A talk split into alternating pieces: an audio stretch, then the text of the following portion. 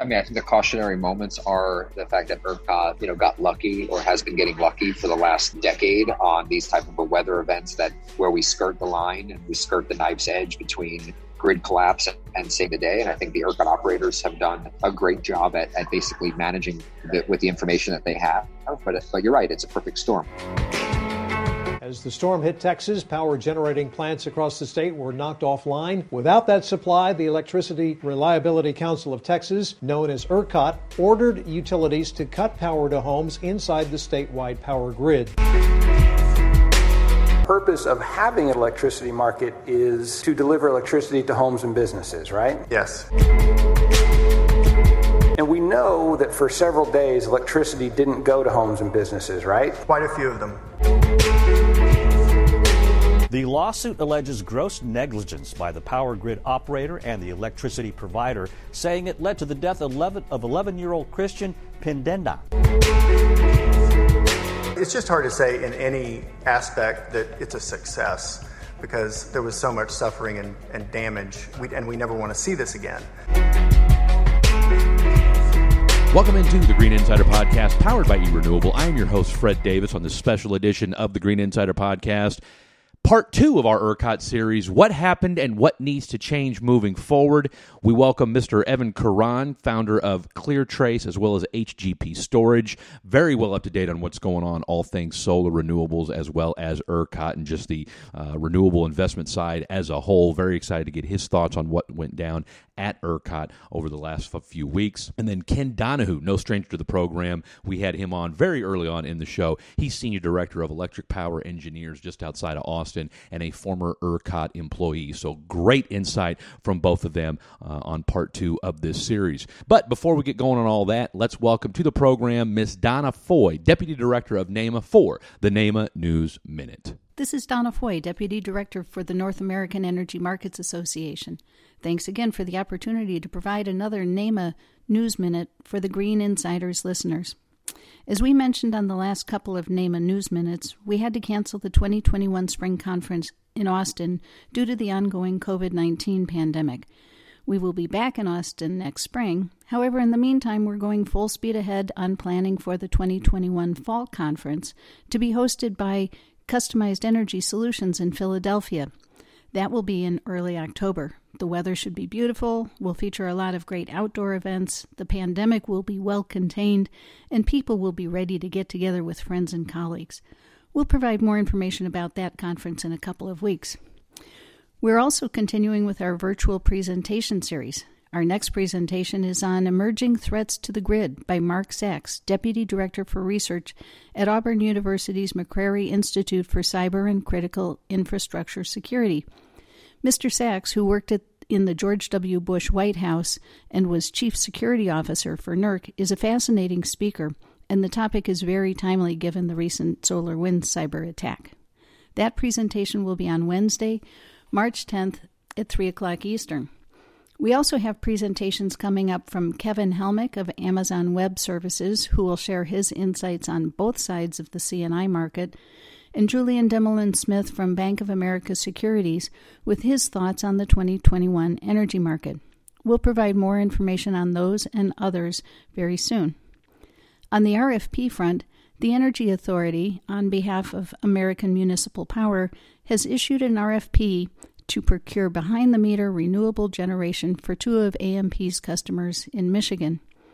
AMP is seeking bids for full attribute solar generation PPAs with preferred commercial operation dates between January 1, 2022 and June 1, 2024. Please see NAEMA's website, NAEMA.com, for additional details on this RFP and others with due dates in March. Last but not least, we recently posted member job opportunities to our website for Savion and LS Power. Please refer to NAEMA's website for more details. That's it for now. We look forward to giving another update soon. Thanks, Fred. Thank you very much for that, Don. And of course, if you want to know more about NAEMA, go to NAEMA.com. That's NAEMA, N A E M A.com. So without further ado, let's welcome to the program founder of ClearTrace and HGP Storage, Mr. Evan Caron as far as smart meters was concerned, I know you mentioned that in the TEPA broadcast last week. Where might they have been uh, a bigger factor?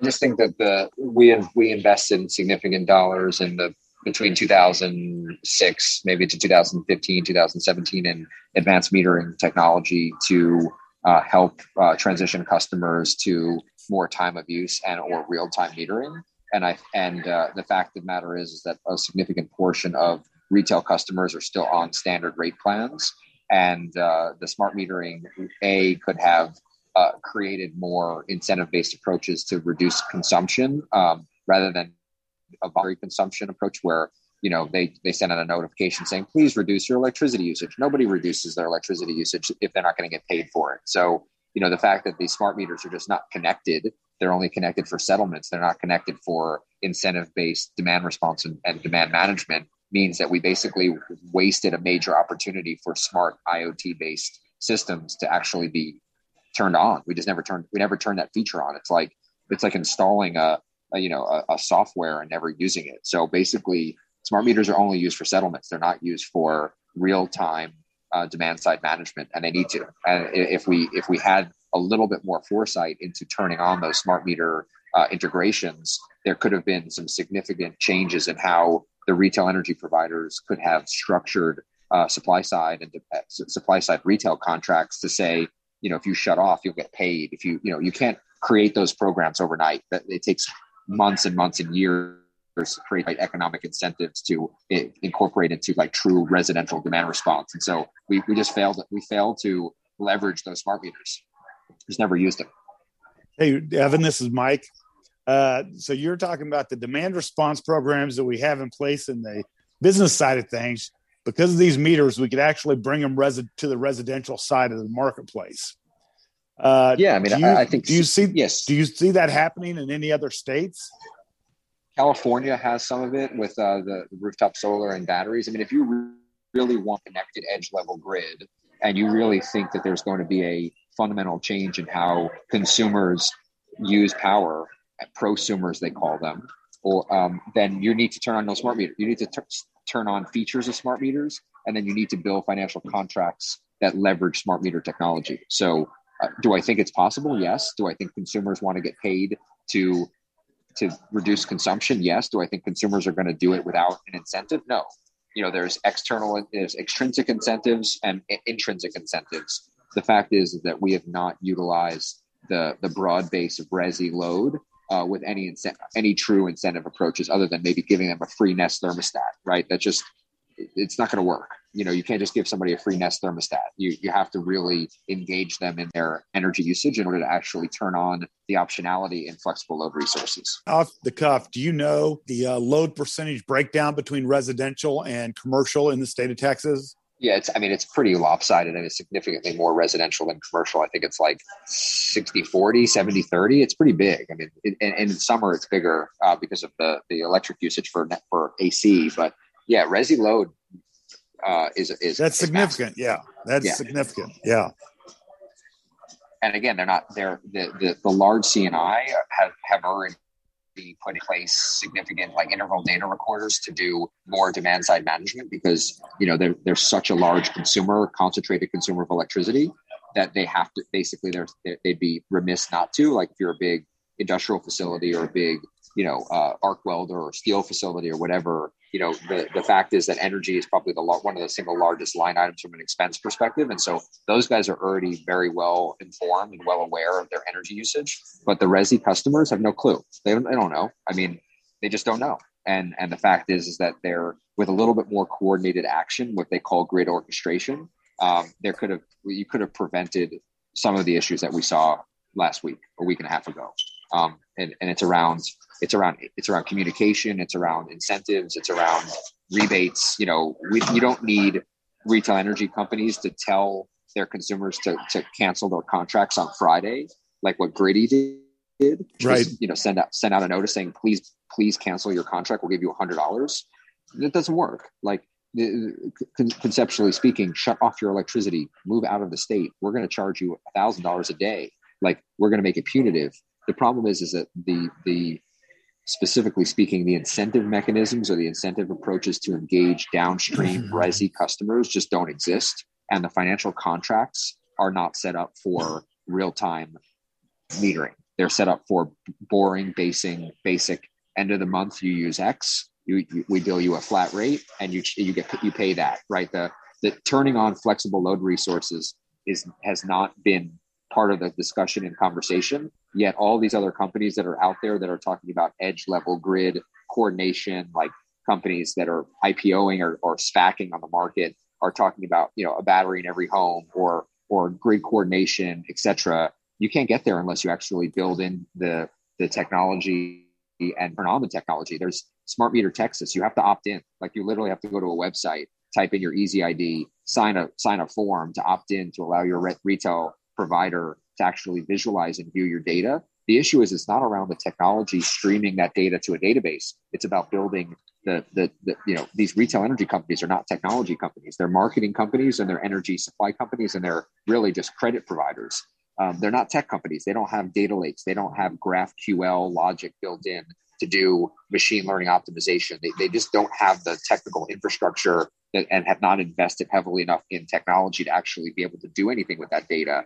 And so it's it's both it's a three step process. It's turning on the data and opting in. It's building technology to actually be able to analyze, compute, machine learning, all the other features that identify the the optionality in the data, the optionality in the customer, building load profiles, etc. And the third one is then building true financial contract and contract management to be able to take advantage of that, right? So I could have tons of optionality in my in my building but if i don't if i don't have a financial contract to extract that value then it's worth zero right? So it's it's it's a three part process that really needs to get kicked off. And i think now might be the best time for technology companies that are in that business to actually start aggressively promoting that these features are available. Uh, they just need to be turned on.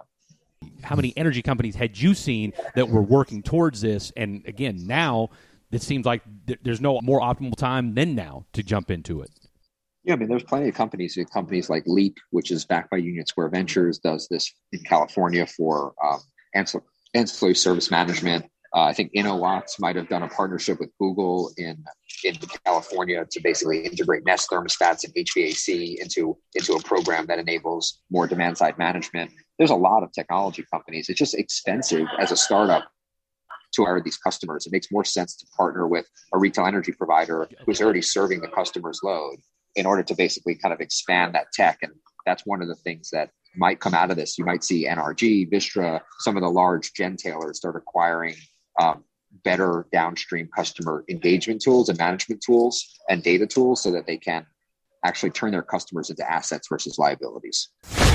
And I know just from listening to uh, your conversation with Nico on the Suncast podcast, did you you knew what a week, ten days before, or kind of had an idea just from the models that you were looking at that this thing could get pretty ugly pretty quick? Yeah, I mean at least ten days before February fourth, um, it looked like they were not going to have power for that for that week, um, and there was plenty of work that could have been done with um, communication to large industrials um, to shut their power off. There could have been communication to you know, utilities and co-ops. I mean, I think if you saw today, Brazos Electric Cooperative filed for bankruptcy today, mm-hmm. one of the largest um, municipally owned cooperatives in the state.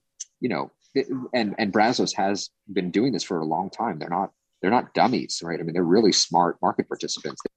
They just they got caught on the wrong side of this thing, and you know, and at the end of the day, a little bit better planning and hedging could have changed a lot of things. So you know, the market the market worked the market had plenty of capacity to hedge. There was plenty of trading activity. It wasn't like there was a lack of liquidity weeks leading to the to the to the issue. If you just had better risk management uh, in you know uh, models uh, embedded into your trading you know and your your ability to hedge you know you made you, you could have made money have made a lot of money. I mean i mean if there's 12 billion if there's billions in losses there's also billions in gains somewhere. So too easy just to blame ERCOT. I mean, eh, eh, you know, and it's yeah. you can't just say, "Hey, it's renewables. Hey, it's fossil fuels." I mean, this was the perfect storm per se. Um, you know, when, when when we do the obituary, when we do this thing, when we look back at this five, ten years from now, what are we going to remember about this? What, what's going to be the cautionary tale in all this?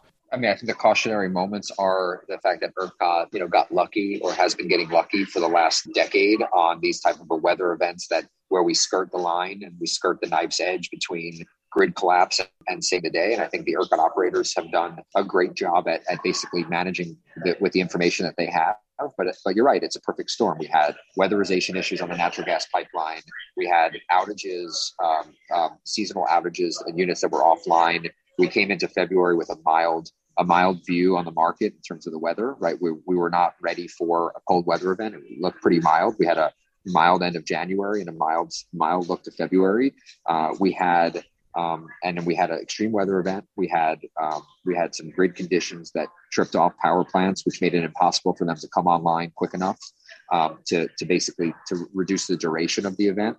Otherwise, you would have created catastrophic uh, uh, losses from a you know inside of the power plant, and basically you know you might have been able to run power for a day, but it would have would have cost more money, and it would have broke you know the power plant would have broke or blown up, right? And and so you know there it was just a myriad of the perfect storm long duration event, uh, unprepared consumers, um, unprepared market participants, unhedged market participants, uh, kind of a failure in the credit of the bit of the system, probably an un uh, what I'd say is un, unintended consequences of having a nine thousand dollar price cap hit from Monday to Friday, which is which is basically broke the the financial infrastructure of the market, um, and and really kind of making potentially making it a you know a, an event that that made you know kind of an untenable credit situation. And so there's some policy issues. They're having a 9,000 cap for that long. Maybe it should have only capped for X number of hours, and then they should have mitigated the price cap down to something that would have potentially, you know, still would have been punitive, but not nearly as punitive to cause bankruptcies of major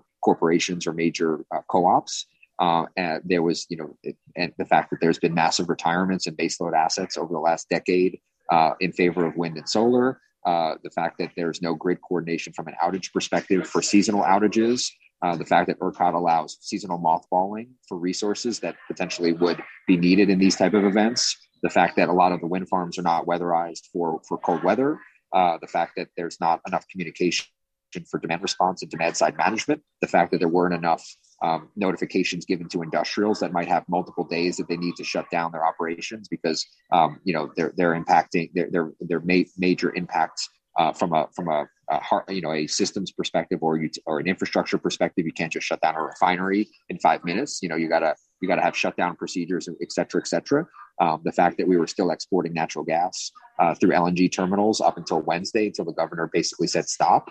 Uh, the fact that data centers were that were that consume hundreds of megawatts of power that have emergency backup power were utilizing grid power versus versus their own resources. I mean, all of those kind of combine into a situation that says if it gets to 10 degrees in Dallas, you got a big you got a big problem you guys talked about this last week is that the front of everybody's mind right now but as we know okay it was 75 80 degrees last week. And of course yeah it's a little chilly right now but it'll go back to being warm again. And so how do we make sure that this stays on the front of everybody's mind? And maybe because of the calamity and because of, as you alluded to the phenomenal uh, financial fallout and all this it maybe it'll be a lot harder this time around to not do anything as opposed to what was done last time. I think that the weatherization was more focused on the uh, on how they cut load back in 2011 because they started cutting loads of gas compressors, which reduced supply, which reduced pressure on pipes, which basically tripped off generators. I'm not entirely sure if they did that again this time, but the weatherization was focused on that versus focus and, and potentially focused on um, power plant weatherization versus natural gas weatherization, which is the big issue, right? We lost pressure on the pipes because the wellheads froze and we couldn't get gas to the assets, not the fact that the assets got freezing cold that once assets were off, they couldn't be brought back on. So there's both weatherization on the supply side, but also weatherization on the fact that you need to be able to to have maybe diesel backups, to have heaters that are that that heat up certain parts of the these transmission systems. What I will say is that on the post mortem on some of these plants that tripped off, you better believe that they know every little data element on every little line that was that froze, and they're gonna they're gonna they're gonna be required to basically show what what they actually did and spend some real money on you know insulating pipes and insulating airlines and insulating certain certain critical components of these assets where again it's the, the big difference is if it wasn't 10 degrees and it was 17 degrees it wouldn't have been an issue.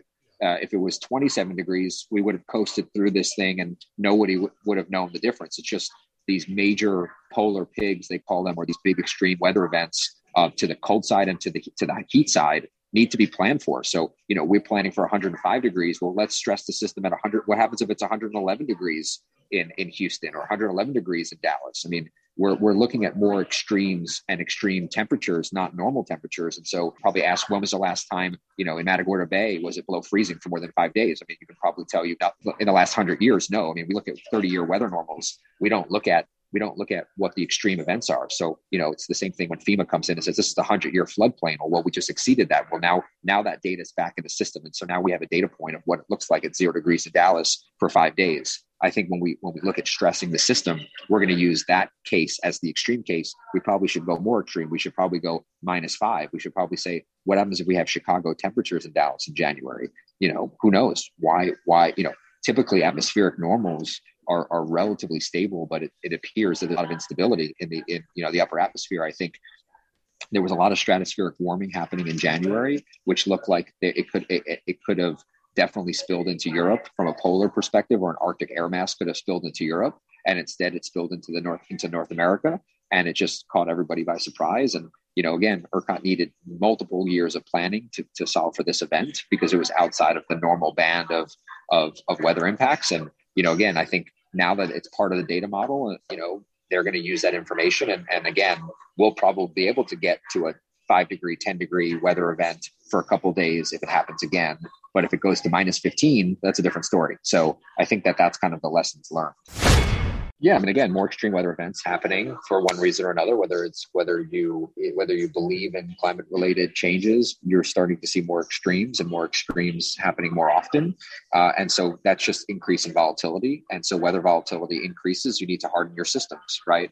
Uh, and you know, it, it's interesting when weather is constant it's really easy to manage right it's really easy to manage a grid it's really easy to manage a supply chain when it's the same if it's the same and cold all the time trust me things are moving around in siberia all day long right everyone knows it's going to be cold it's the issue of when when the weather is volatile and you can't plan for logistics supply chain management outputs that's when things get hard and the grid is really hard to manage when you have a lot of variability in the weather because weather drives demand and weather drives demand variability. And you need to have a system that's flexible enough, not fragile, but flexible. But the issue with grid flexibility is that you need to have redundancy, and redundancy costs more money. So, you know, you've got this triangle of kind of opposing objective functions, right? You want an optimized system, it's going to be fragile. You want a, a system with redundancy and resiliency, it's going to be somewhat anti-fragile, but also really inefficient, right? So you've got this kind of complexity that you're trying to solve for at all times and then you have a really interesting dynamic from a from a policy perspective and an, and an economics perspective is that the critical infrastructure system in most of north america is managed by investors. It's not managed by government. It's not managed by government agency. So you have a you have a, a significant component of critical infrastructure managed through investor interests versus managed through human interest and so that's an issue. Like the question is is you know again fundamentally should energy systems be managed um, as a regulated industry in general uh, versus a deregulated industry. That's you know again remains to be seen uh, in terms of the, the you know the final output of that, or should we have more sovereign energy systems where me as a prosumer can basically have islanded power and I can basically be my own utility and I can take uh, you know take my resiliency and take my energy utility into my own hands those are all questions that are going to have to be answered at some point in the future. Critical human infrastructure and the fragility of critical human infrastructure is scary when you when you get it wrong, right? And and again, it's one of those things that it's overlooked when you get it right 99% of the time and that 1% of time creates major issues right cascading economic issues loss of life et cetera et cetera and so you know again we're, we're, we're trying to solve for the extremes and you know, if you're solving for the extremes, you're going to have to build in more redundancy, more resiliency into the systems. You know, there's a, there's all these economic arguments and books written about how to manage common pool resources, how to manage, you know, uh, how to create you know non-tragedy of the commons where people where some people use more and some people take advantage of the system. Uh, you know the question is are the costs too low? We, as american population specifically in, in texas and other parts where energy is cheap are they are they too spoiled with cheap energy? Should energy be more expensive? Should water be more expensive those two answers, I you know I argue they probably should be more expensive uh, because they're they're finite resources. They are critical for life, for human life. They're critical for the modern life. And as we look to electrify every industry away from potential hydrocarbons like like, like electric transportation, uh, we're going to be even more reliant on electricity and electrical generation to power our world, right? So data, supply chain, you know all the elements use use use electrons. And so you know maybe we we give up a little bit of collectively give up a little bit of uh, you know savings to have more redundancy more resiliency into the grid. Uh, and maybe we just treat electricity as more scarce resource versus abundant resource and, and and really plan around from there. Again those are those are those are kind of outside of my individual wheelhouse in terms of policy directives but you know the, the story has to change you know, Evan, you mentioned a couple times the financial impact of this event. There were some people throughout the course of the last 10 years that put some virtual PPAs in place within the state of Texas. Now, correct me if I'm wrong, but if that virtual swap that they did, the buyer, they bought a swap that was an around the clock swap that that seller guaranteed, that seller's writing a big, big check to that buyer for the settlement of that week when it all went to $9,000. Is that not correct? Oh, yeah. That's correct. Yeah, I mean, again, it's there's there's contract there's different contracts. There's firm power, there's non-firm power, there's as produced, there's unit contingent contracts, and so if the seller and, and it's a question of availability, right? So certain power certain power contracts have 95% availability for the year, right? So so it's not it's not like you know it, it, if I still deliver you know if I still deliver 100 unit 95 units of power over the course of the year, I don't I don't get dinged for delivering the for not delivering that power so it really does depend on the on the structure of the contract. But most uh, power purchase agreements or or financial contracts are firm. They're called firm LD, you know, firm with liquidated damages. And so if you don't deliver the power, you have to deliver the money as as if you delivered the power, right? The cash portion of it. So right. yeah, there's a lot there's a lot of people on the hook. Now some people are, are saying that there was force majeure on the natural gas pipelines. So the the power companies that were required to generate power were, um, are basically saying, well, I couldn't get I couldn't get gas, so because I can't get gas, um, I, I, can force majeure my power, and I don't have to deliver power to my to my end consumers. That's why there's going to be a lot of lawsuits, right? This isn't over. This is far from over, right? Right now, everyone's just making sure the bills are paid and they stay solvent or stay current with their with their liabilities. But that doesn't mean that they're not going to have lawsuits where they're going to sue, you know, the natural gas suppliers or their storage provider or you know any of the the people in the supply chain that are required to have you know helped you know deliver deliver electrons or whatever or, or deliver natural gas. I mean, there's this is far from over. The story is far from over. But you know, if that virtual PPA was done via a wind or solar mechanism that wasn't tied to that natural gas, those developers are going to be on the hook for a big check.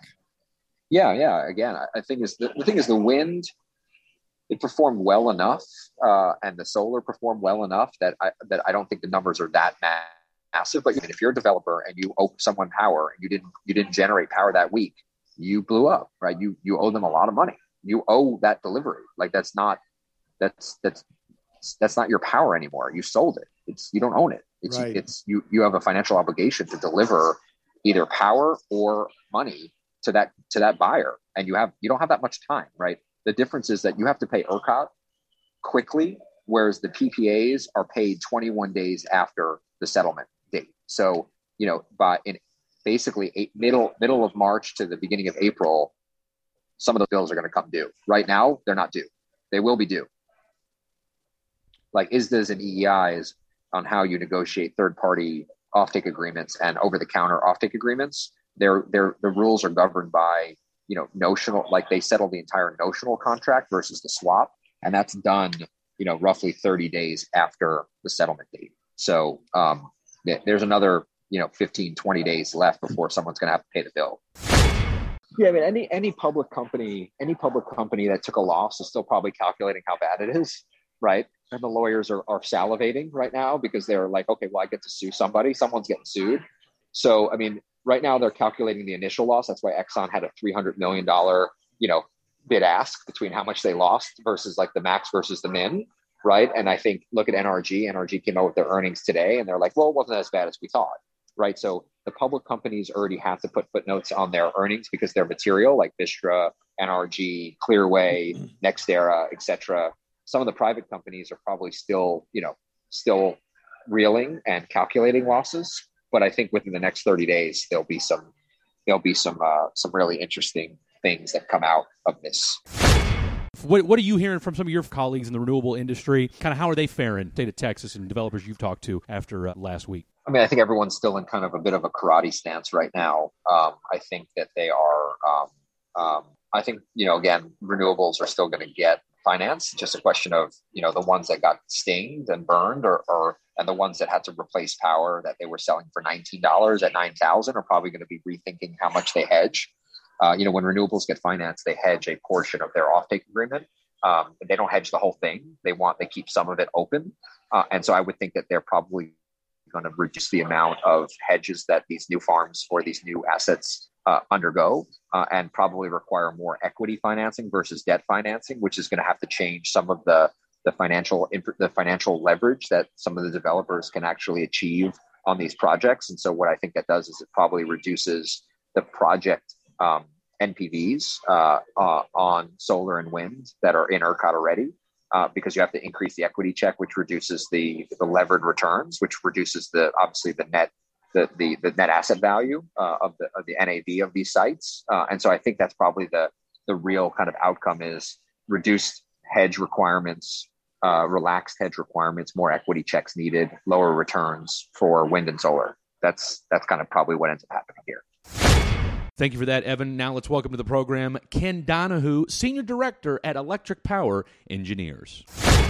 I started back in 97. I was number eight hired at ERCOT back when in that little blue building out in Taylor. I kind of set up the planning group, uh, but early days we were in operations too. Like when we had that frequency event quite a few years ago, I got the phone call at 2.30 in the morning and had to go in. No big deal. Worked there for a number of years, I think 12 years total. Then went to work at Oncor for 10 years. So I've seen a lot of stuff and seen a lot of events out there and continue to monitor what's going on back half of our neighborhood lost it, but the front half that's tied yeah. to where that fire station was, we all kept our power. There, I found there's another reason why. You know, the first level of protection is this load shed that ERCOT did. Second level of protection is called under frequency load shed. It's automatic. There's two levels of protection, and an operator doesn't have to have to do this one. It's very quick. It's only operated one time that I'm aware way back in when I was working at ERCOT. Uh, we had an, an, event one morning that happened, but uh, those feeders with under frequency load shed have to stay on. Otherwise, you don't have your backup level. And during this event, they didn't fire off that I'm aware of right now. That we're still looking at all the data,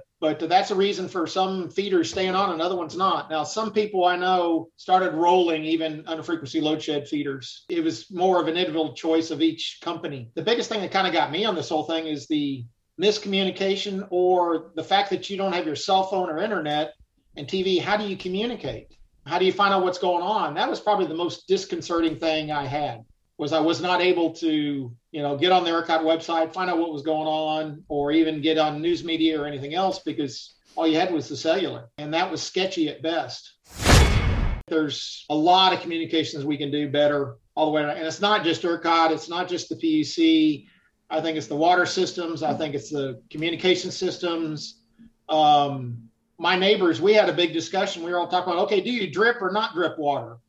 You know, to protect your pipes. So, that was a big discussion. That was yeah, all over TV. Yeah. Yeah. So we were, you know, I think there's a lot of things we didn't do. And then here's my big one. You know, finally, when we do get power and we've been rolling out, you see downtown Dallas, Houston, and Austin all lit up, the buildings and everything I think there needs to be some work on, hey, how do we go to low power mode on some of these buildings? You know, the building managers be ready for it. Uh, they did finally turn off the lights at the Capitol. There could have been some more that way to help. I think there's going to be a lot of ideas coming forward through this. And I think we're going to have a lot of input. I, I don't think we should discount any of it.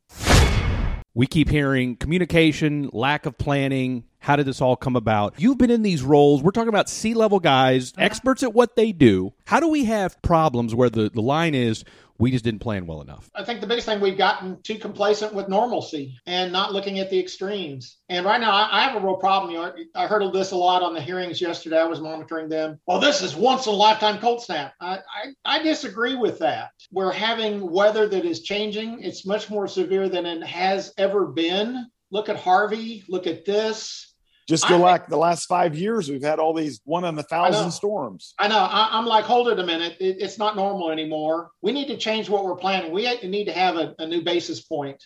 This was not a, a low frequency event. This is a medium frequency event now. And, and I think there's a lot of people that, well, this is you know, very unusual and stuff like that. Well, you know, we only had a day in 2011, and look how long this went almost a week. We had good five days of it. Uh, we've got to start factoring this into our planning and start looking at these extremes do a lot more resiliency type of analysis. And planning is the only way to do that. That's why I'm kind of glad I'm where I'm at, you know, on this thing. I think we've got to go further and look how much this cost the state of Texas and the people of Texas. I think it's called for. I think we've got to have a radical change in what we're doing in all places. Report in 2011 from ERCOT came out and said, listen, you guys need to winterize. There needs to be more processes done so that we don't have these issues when it comes to the cold weather. None of that was heeded. How do we make sure these things are enforced? Well, we got to make sure. I think there's going to be some standards and requirements now. I mean, you know, if you don't do it, guess what? I'm going to make it a rule. I mean, and, and that's where we're heading right now. Now, how far do we go with it? And is it going to be effective? Uh, are we going to be able to enforce it and so on? And by the way, it's not just the power plants, it's all the way through from the source of the fuel all the way to the end customer. And I think the end customer is part of this now, you know, especially with the increasing use of, you know, rooftop solar panels and so on at the homes. We're getting a lot of DERs, you know, distributed energy resources down on the distribution network. One thing is also the misconception, well, I have solar panels, I have backup power. Not really. I got a guy two doors down, he has solar panel. He wasn't on. You know, they're, they're dependent upon the power system and it's not set that way. So I think we're going to have some fundamental changes at all levels. I think we should also look at the water systems. I think we should also look at the communication systems. It's all infrastructure. There's going to be some requirements, but you know, how much how much are the customers willing to pay is going to be a big key, I think, on this thing. So when we pay for the storm itself and the damage, and now on top of this, we have to pay for all this infrastructure, it's going to be a significant bill. But I think we've got to take some steps now fairly quickly to look at the key pieces and then continue going. Uh, I, I, just couldn't believe the water issues. So that was very disconcerting. All these basic things in life that we need. You know, you talk about the natural gas. There was an article in the Chronicle today here in Houston that CenterPoint had to spend last week $1.2 billion extra for yep. natural gas. Right. So that's a big deal. And so that's all going to come down to all of us that use CenterPoint. You know, they're going to have a rate hike out of it, right? They have to. It's going to come. I mean, that's that's what I was seeing. How do you pay for all this? How do you pay for this billions of dollars of stuff? I mean, gas was high as a kite. I heard a lot of people were trying to figure out how to handle it. Um, it was very interesting at the hearings yesterday to hear Vistra and some of the others talking about their experience, and they, they were just blown away by this thing. Um, like I said, it, it, we're going to learn a bunch. Let's. My biggest concern in we need to plan for it. We need to go forward. Let's not be complacent anymore. Uh, I think the legislature is going to act, put requirements on the PUC. PUC is going to put requirement on others. I think the Railroad Commission on the gas and oil industry, critical too. I, I think there's going to be a lot of different pieces to this puzzle. Yeah. I think there's going to be more requirements on renewables too. E- example, um, okay, wind turbines iced up. Yes. Maybe we need to require the cold weather package on wind turbines now for all new ones. I've talked to a couple developers. They don't buy the cold weather package because it is Texas. And since not needed very often. Very difficult to retrofit too. You can't just go back and retrofit one, apparently. It's very difficult. Well, okay, let's make it a requirement on all future ones being put on. They have to have the cold weather package. So now that's an additional cost that will be passed on through again. But by the way, again, hats off to ERCOT. I recognized on Thursday after I started looking at the data how close we got to blacking out. They how close did we get? I mean, I know they've talked about you know this. Uh, I know it was what four minutes and twenty seven seconds that, or whatever right. it was. So for the we folks at home that haven't, since you've been there, explain what that means. Four minutes and twenty seven seconds away. Right, right. The biggest thing is frequency is an indication of how well we've balanced the load to the generation. A perfect balance is at sixty hertz. Now generators can trip off if it if the frequency goes too high or too low. And the key point is down around 59.4 hertz. That is very, very low, very unusual when we're down there. We don't normally, we get down around 59.9 and 9 and 0.8 periodically, but down to 59.4, we were below the mark. In other words, there was more load than generation could serve. All the generators were slowing down. That's what that means. They slow down spinning. They're straining and then ultimately, their protection systems, when they go a certain period of time, their own relays say, okay, it's time to trip my unit and protect it. Well, the problem is they all trip. And that's when you lose the whole grid. And the units are out, the lines are out, the load is out. There is no voltage, there's no frequency at that point. ERCOT did the right thing. It's very clear. We were so close. I'm surprised we didn't get to the undervoltage load shed. That's the next step to go the problem is, is when they do trip, units get damaged.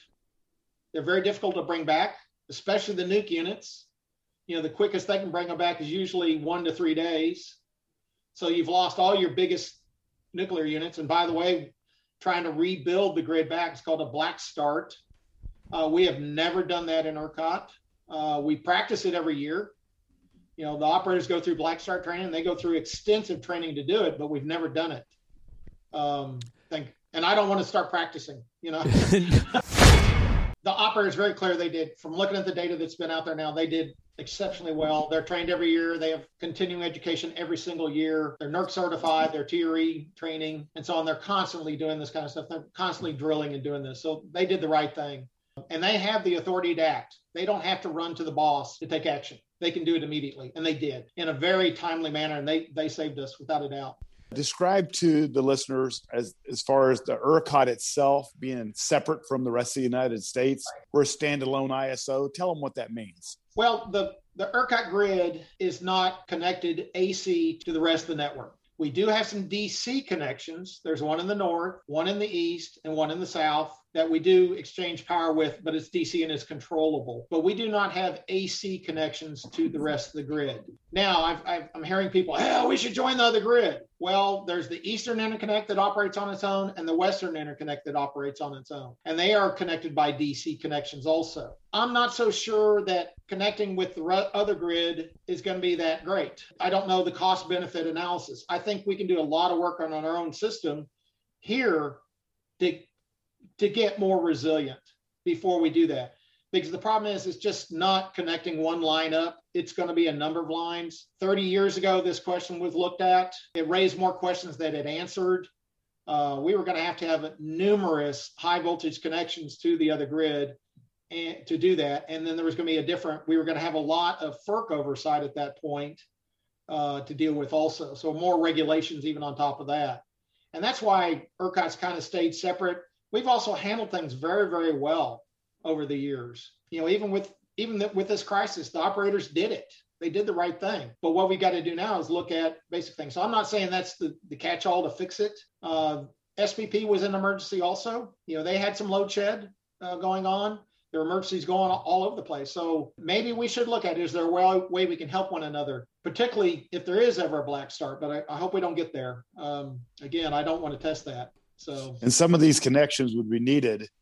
Um, correct me if I'm wrong. For us to be able to wheel power back and forth between the the other ISOs, is that correct? Yes, when you get yes. when you're in need, right? Right. Yeah.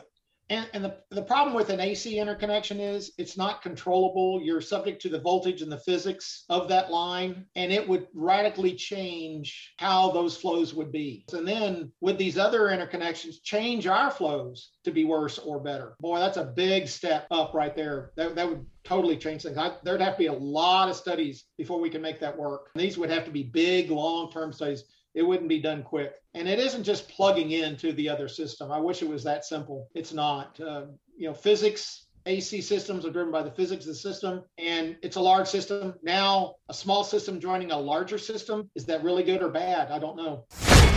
Where do renewables in Texas stand after the storm? I, I think we're still pretty good. I've talked to a couple of the developers and a couple of the operators. I think we're still good. I like to make it clear it was all segments of generation did not they all had problems and they all can do things to make it better. I mean, coal had issues, nuke had issues, gas, renewables. But honestly, the renewables also helped us come back sooner. Uh, on the days after the storm, they were contributing significantly to the energy coming back. So I, I think it's a fact. I think we got to look at this diversity of fuel mix. I like energy in all forms. Frankly, I don't want all my eggs in one basket. But I, I think we're back to a basic fuel issue, a basic weather issue. All these things need to be looked at through this process. And let's get the let's get to the facts. Let's work out good and reasonable solutions, good cost benefit analysis on it, and try to quantify what it's going to take to do it. And let's hit the quick ones first because I I still think this is not a one-off. Maybe a silver lining in all this, to your point, is with the energy transition, it's going to take everything working together, everything pulling in the same direction so that we don't have situations like what happened here in Texas a week ago. Yes, exactly.